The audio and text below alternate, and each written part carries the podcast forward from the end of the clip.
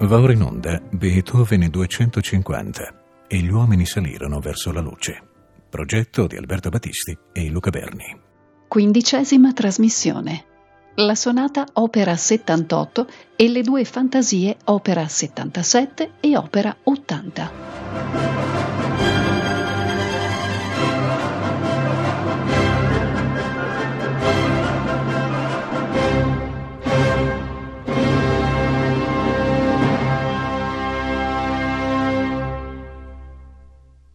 Abbiamo terminato la trasmissione precedente con l'ascolto di una grande, innovativa partitura, cioè il quarto concerto per pianoforte e orchestra.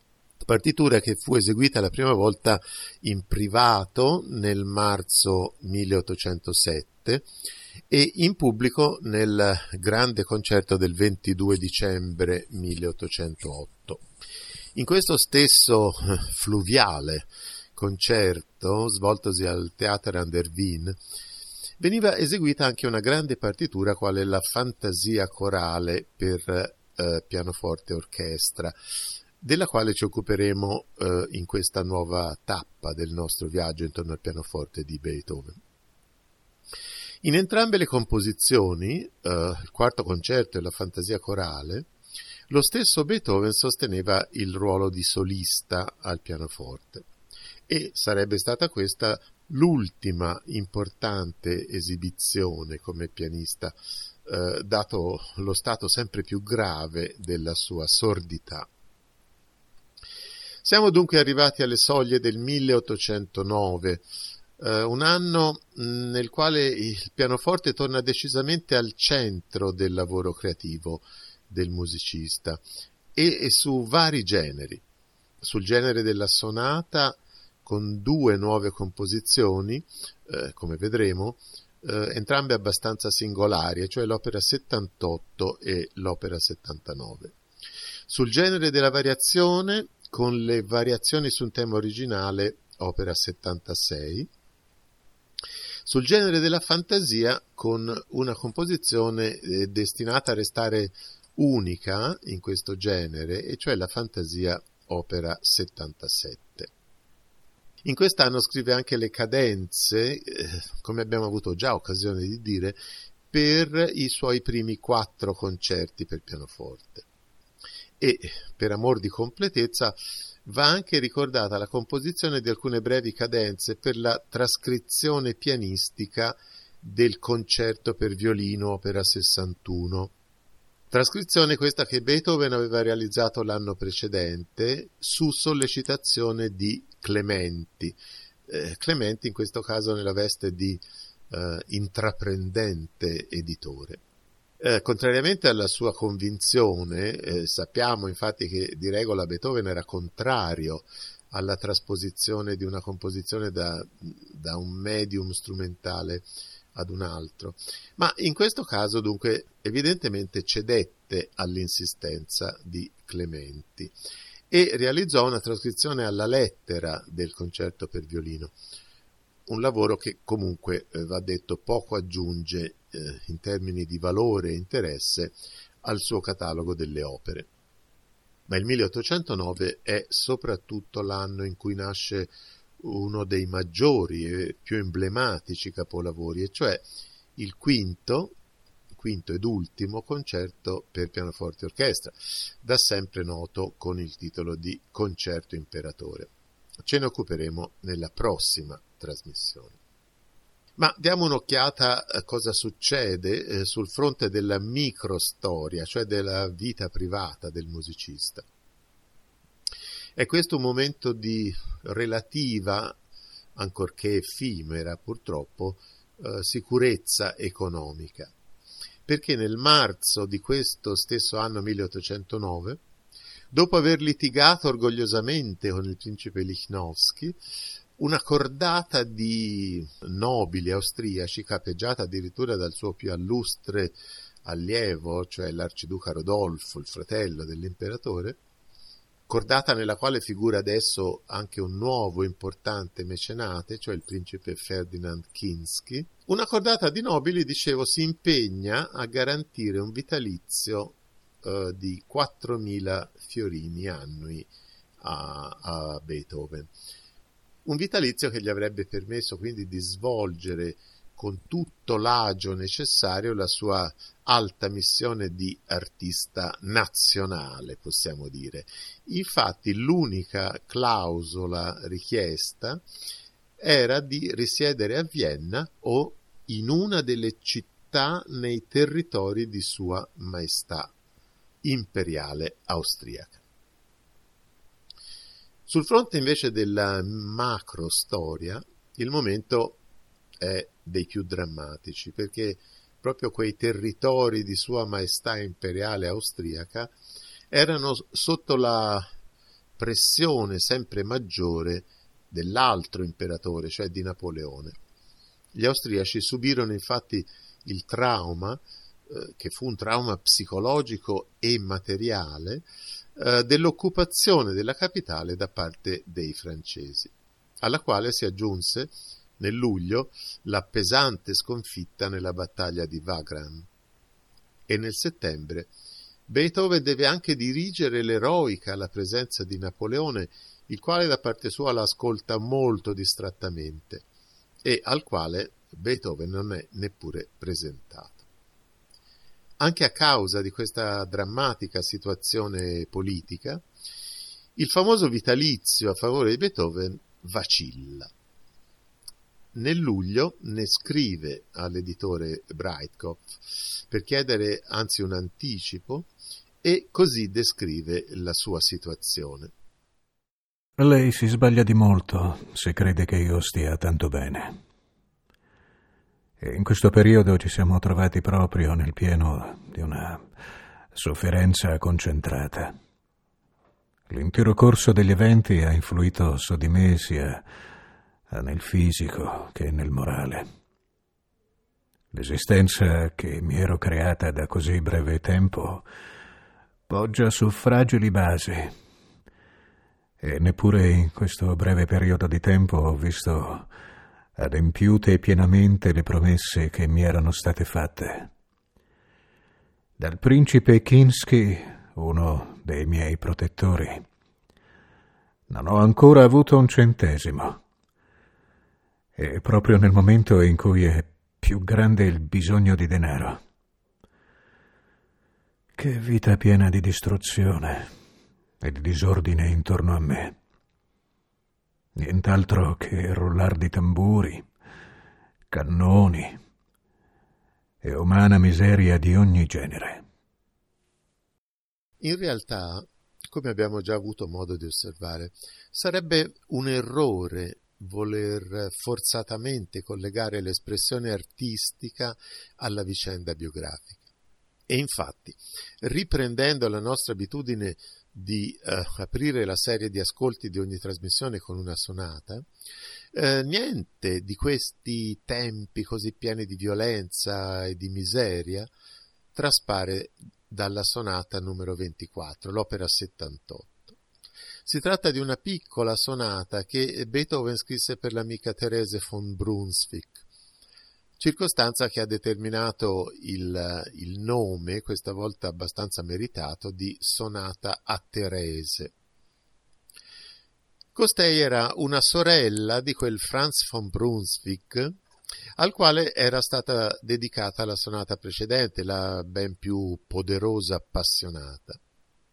E a proposito di quest'ultima sonata, avevamo accennato all'ipotesi di un presunto innamoramento di Beethoven eh, nei confronti di Terese, o cosa più probabile per l'altra sorella, cioè Josefine.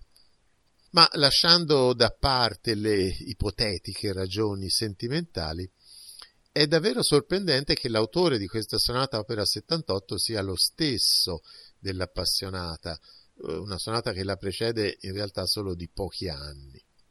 Come nel quarto concerto, non troviamo qui nessun accento magniloquente, nessuno slancio eroico, nessun contrasto tempestoso, ma piuttosto un'atmosfera intima eh, e affettuosa, una, una quiete discreta e amabile. Quindi una composizione senz'altro deludente per quei commentatori più legati all'immagine eroica, all'immagine titanica del musicista, come per esempio Wilhelm von Lenz, che la definisce opusculum dove non vi è traccia del genio di Beethoven, o anche Vincent Dendy, che la giudica insipida, piena di passi pianistici privi di interesse. A questi giudizi se ne contrappone però uno molto più autorevole, cioè quello di Beethoven stesso, il quale invece aveva una grande considerazione per questa sua opera. Cerny ci riporta infatti il seguente giudizio dell'autore.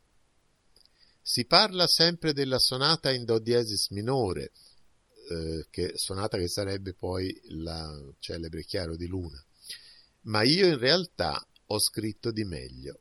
La sonata in Fa diesis maggiore è qualcosa di ben diverso. Dunque sono molti gli aspetti singolari di questa nuova sonata. Innanzitutto la brevità. La durata complessiva è di 8-9 minuti, quindi circa un terzo rispetto ai 25-26 minuti dell'appassionata. Quindi la tonalità stessa di Fa diesis maggiore è una tonalità decisamente inconsueta, che eh, è un caso unico nel catalogo del musicista. Tonalità che con la sua prevalenza di tasti neri sulla tastiera produce un colore timbrico eh, del tutto particolare, un colore più delicato, più trasparente.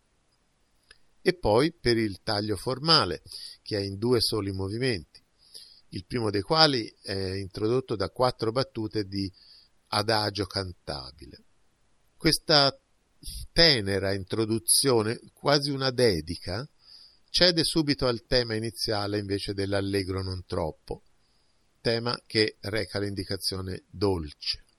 Una pagina che si snoda senza violenti contrasti e con un secondo motivo tematico che reca anch'esso la stessa indicazione dolce. Singolare anche l'indicazione di ritornello che troviamo sia alla fine dell'esposizione, come di regola, che anche alla fine di tutto il primo movimento, quindi la ripetizione anche di sviluppo e riesposizione. Il breve rondò che segue è sempre in tempo piuttosto mosso, è un allegro assai, ma con uno spirito più arguto, più scherzoso, direi haydniano, sia nel motivo iniziale che nei successivi intrecci delle due mani che, che, sembrano talvolta come rincorrersi in un gioco innocente. Una sonata dunque non tra le più eseguite, ma con alcuni convinti estimatori, fra i quali Bacchaus, il quale, eh, per usare le parole di eh, Piero Rattalino, la eseguiva molto spesso e con amorosissima cura. E dunque, anche adesso, la affidiamo, questa sonata opera 78, alla amorosissima cura di Wilhelm Backhaus.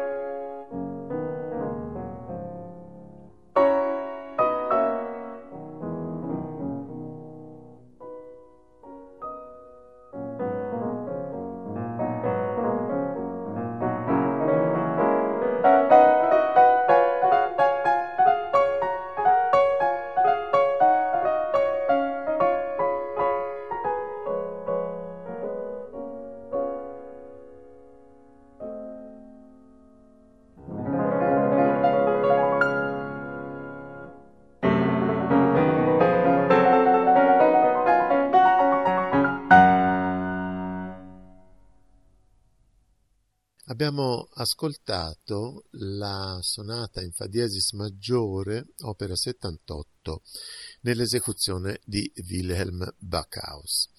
E continuando l'esplorazione delle opere pianistiche di questo anno 1809, possiamo aggiungere le sei variazioni opera 78. Un lavoro questo eh, senza dubbio di minore interesse e di concezione abbastanza convenzionale nel modo di trattare il tema e questo soprattutto eh, dopo le ben più rilevanti raccolte che abbiamo visto, cioè l'opera 34, l'opera 35 e eh, delle 32 variazioni in Do minore. Una composizione alla quale, quindi abbastanza inspiegabilmente, Beethoven volle dare l'onore di un numero d'opera per amor di completezza, quindi eh, anche per dimostrare che Beethoven non fu sempre un profondo innovatore e non sempre scrisse grande musica, ascoltiamo anche questa breve raccolta di variazioni, il cui tema avrebbe eh, lo stesso Beethoven riutilizzato di lì a poco, a qualche anno, come la marcia dei Giannizzeri nelle musiche di scena per le rovine di Atene. Ecco dunque le sei variazioni su un tema originale, opera 76, nella esecuzione di Sviatoslav Richter.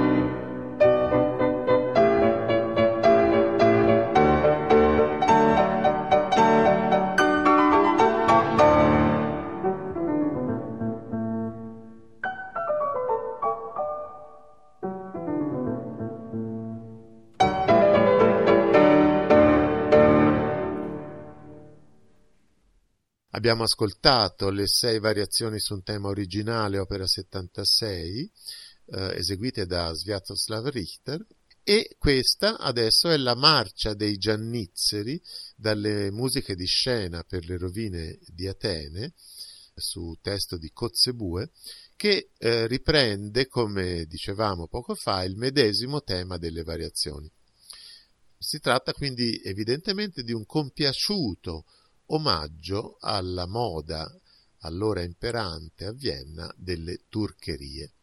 Ecco la marcia alla turca dalle rovine di Atene la, nella esecuzione dei Berliner Philharmoniker diretti da Claudio Abbado.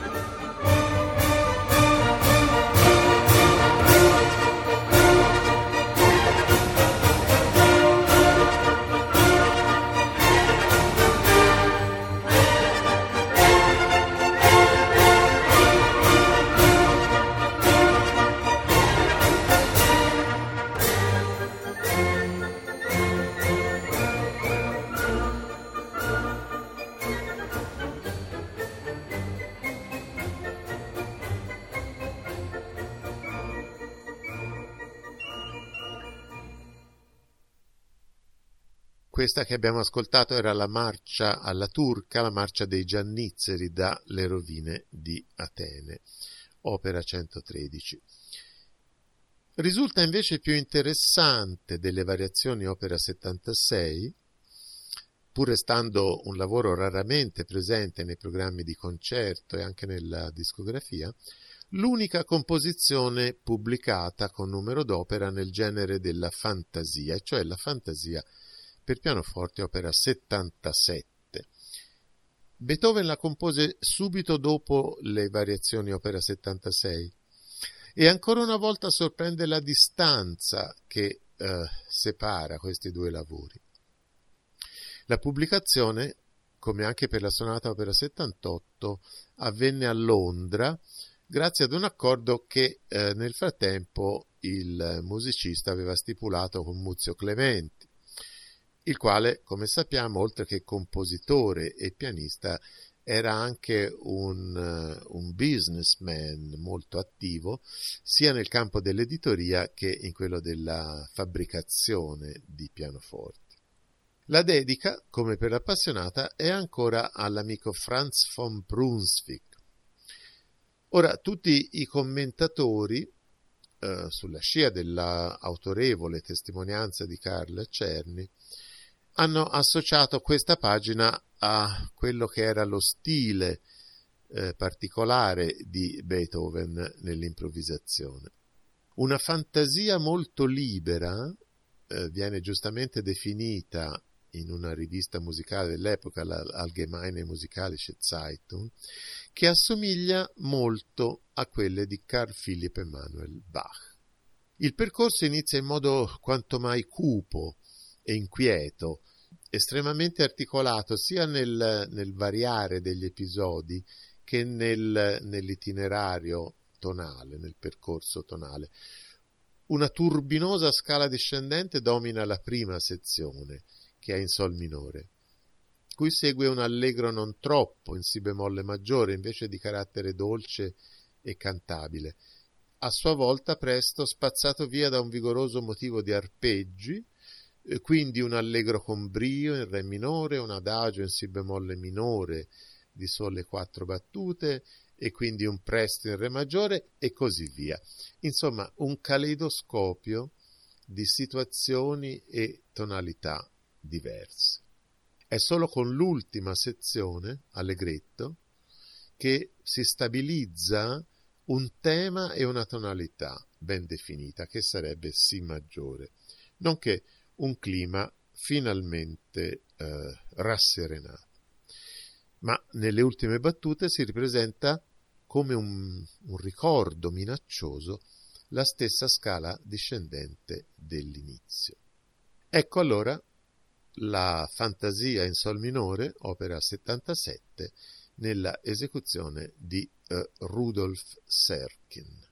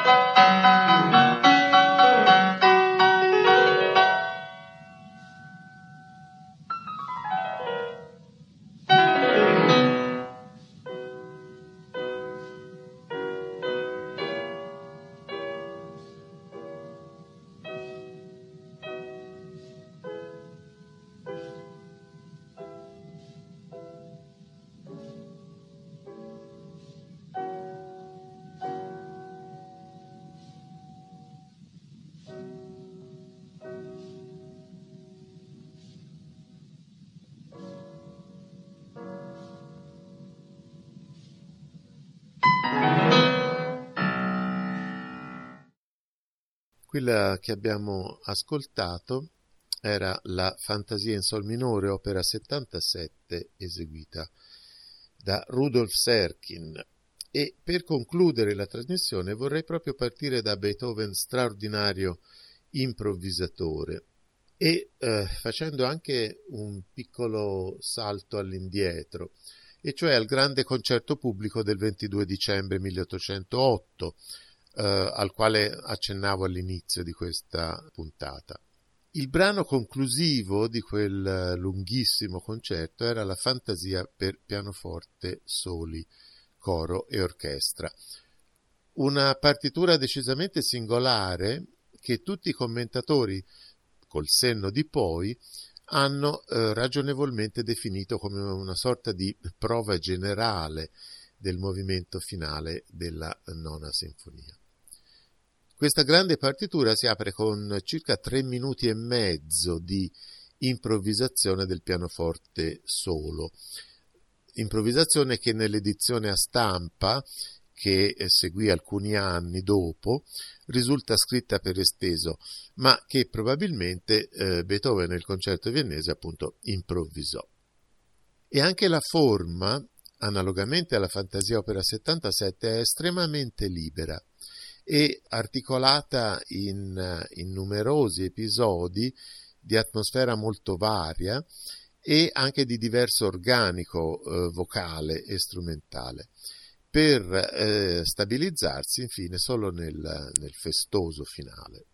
Secondo l'autorevole testimonianza di Carlo Cerni, Beethoven la compose in tempi abbastanza stretti proprio per fornire un adeguato finale a questo concerto fiume eh, al teatro Andervin.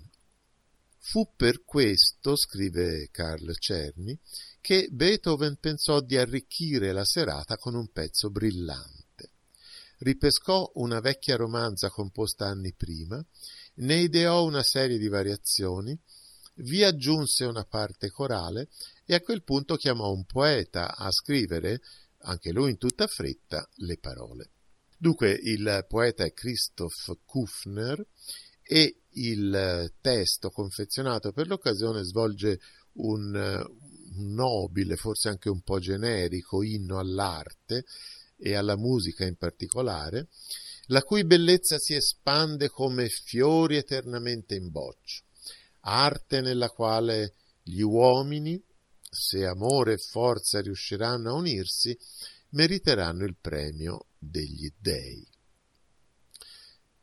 Il tema, dapprima debole e incerto, passa attraverso una serie di variazioni strumentali che mettono in evidenza, oltre al pianoforte, anche singoli elementi dell'orchestra. Ma è il pianoforte che eh, poi introduce questa eh, perorazione finale del coro nella quale il, quel timido temino dell'inizio si trasfigura nel, nel grandioso simbolo della musica. Musica definita dal poeta arte sacra ed eccelsa, madre dell'amore dei mondi. Come confermato da Cerni, questo tema, un tema che è oggettivamente vicinissimo a quello eh, della nona, è tratto da una pagina giovanile, una pagina abbastanza poco nota, per esattezza una scena per voce e pianoforte composta già nel 1795, scena che consta quindi di un recitativo all'inizio, quindi di un brano centrale in tempo andantino, eh, il titolo di quest'ultimo è Sospiro di un amante respinto, e alla fine di un appunto di un finale, un allegretto, il titolo è Gegenliebe, cioè amore reciproco, che è appunto quella ri- riutilizzata poi vari anni dopo nella fantasia corale. E quindi prima della fantasia corale opera 80 ascoltiamo dunque questo delicato tema che eh, poi straordinariamente trasfigurato ne starà alla base e lo ascoltiamo dalla voce di Dietrich Fischer di Skau accompagnato al pianoforte da Hartmut Höll. Wüsst ich, wüsst ich, dass du mich lieb und wert ein bisschen hielt und von dem, was ich für dich nur ein hundert fühltest, dass dein Dank hübsch meinem Gruß halben Wegs entgegenkäme und dein Mund in Wechselklos gerne gäb und wieder nähme. Dann, o Himmel, außer sie, ich würde ganz mein Herz zerlodern, Leib und Leben könnt ich dich nicht vergebens lassen fordern. Uns erhöht Gunst. Liebe nähret gegen Liebe und entflammt zur Feuersbrunst, was ein Aschenfünkchen bliebe und entflammt zur Feuersbrunst, was ein Aschenfünkchen bliebe. Wüsst ich, wüsst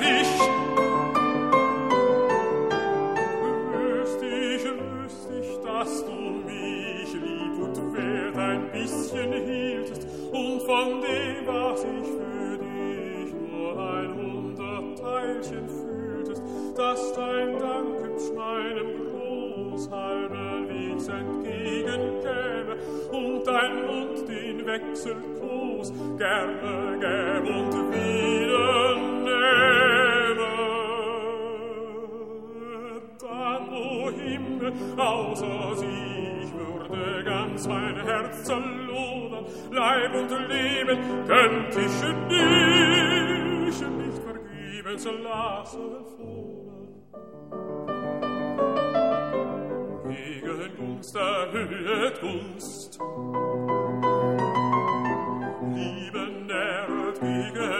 Liebe und entflammt zur Feuersbrunst, was ein Aschenfünkchen bliebe und entflammt zur Feuersbrunst, was ein Aschenfünkchen bliebe, was ein Aschenfünkchen bliebe, was ein Aschenfünkchen bliebe.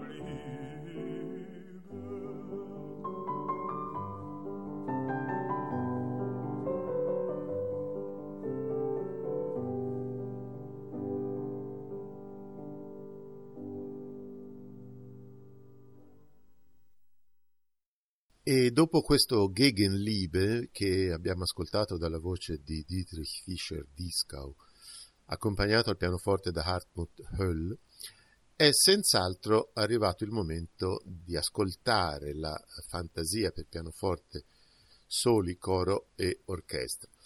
Fantasia che propongo in una efficacissima esecuzione, a mio avviso, che vede eh, Pierre-Laurent Aimard al pianoforte, mentre la Chamber Orchestra of Europe e l'Arnold Schoenberg Choir sono diretti da Nicolaus Harnoncourt.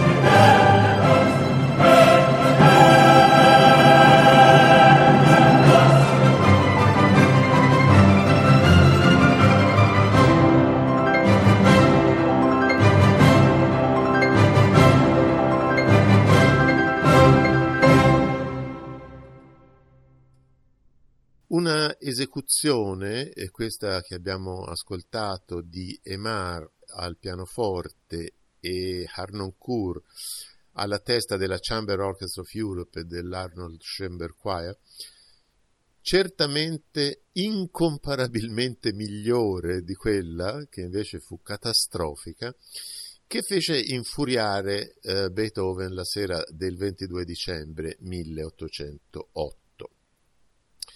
Nella prossima trasmissione resteremo sempre in questo anno eh, pianisticamente molto ricco del 1809 con una piccola nuova sonata, cioè l'opera 79, e invece con un grande, anzi grandioso nuovo concerto per pianoforte e orchestra, che è il celebre concerto imperatore.